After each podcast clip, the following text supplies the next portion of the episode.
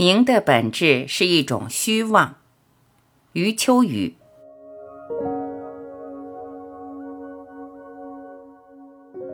名是中国古代对名誉、名声、名望、名节的简称，但是这个字把千百年间无数高雅君子的脊梁压歪了，因此也把中国历史压歪了。只要稍稍回顾一下中国历史，就能发现历代最优秀的灵魂几乎都在名字下挣扎。继承名、固守名、保护名、扩充名、争取名、铺排名、挽救名、拼接名、打捞名，多少强健的躯体为名而衰残，多少衰残的躯体为名而奋起。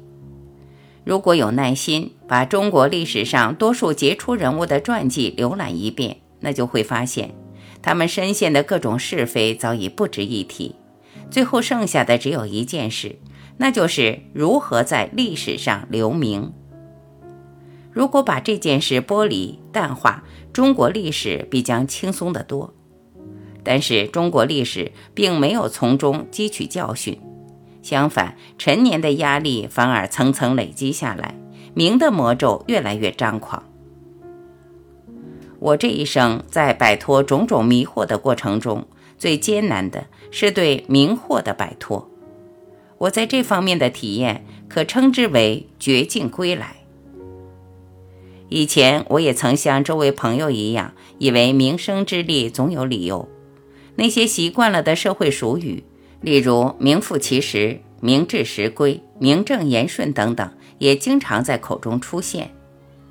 终于，我的亲身经历证明，名副其实的事情不是没有，却是一种极为偶然的巧合。名的本质却是一种虚妄，而且是一种最颠倒、最脆弱的虚妄。如果能够把名看穿、看空，那么即使被污名、毁名，受害者也能成为一个兴致勃勃的观察者，并获得享受。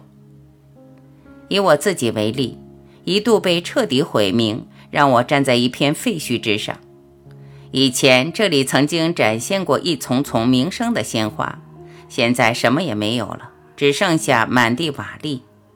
对此我曾慌张，但仔细一想，瓦砾固然不能代表我，但以前那些鲜花能代表我吗？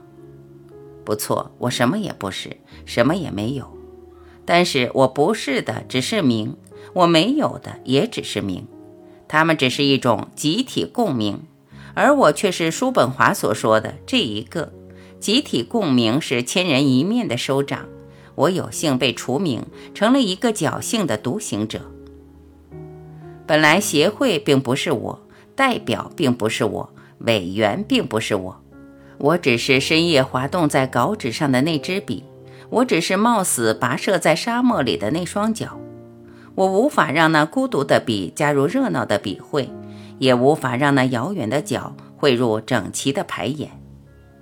我不必为了保住某些名号而不断开会、发言、记录、传达了，不必为了跻身更高的名号而时时顾盼、窥测、防范、疏通了。这会节约多少时间和精力，省去多少人格折损。我有不少朋友曾经对我摆脱名声羁绊后的轻松深表怀疑。看了几年，发现我的轻松是彻头彻尾、彻里彻外的，便逐渐羡慕起来。这是因为我早已明白，即使自己并不反对的那些名，也只是通用招牌，没有实际意义。我愿意被人说成是学者，但学者也是一个集体共鸣。我愿意被人说成是行者，但行者又是一个集体共鸣。我愿意被人说成是东方人、中国人、浙江人、现代人，但这些人都是集体共鸣。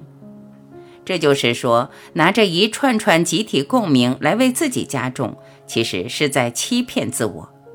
因此，就像不能执着于名，也不能执着于我。借用佛教语汇，既要破名执，又要破我执，连我都不在乎了，还在乎名吗？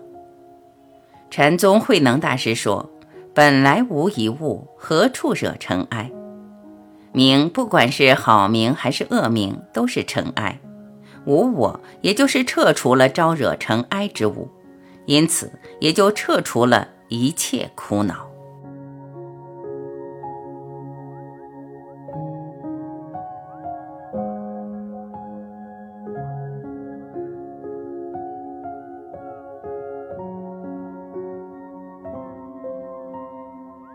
感谢聆听，我是婉琪，我们明天再会。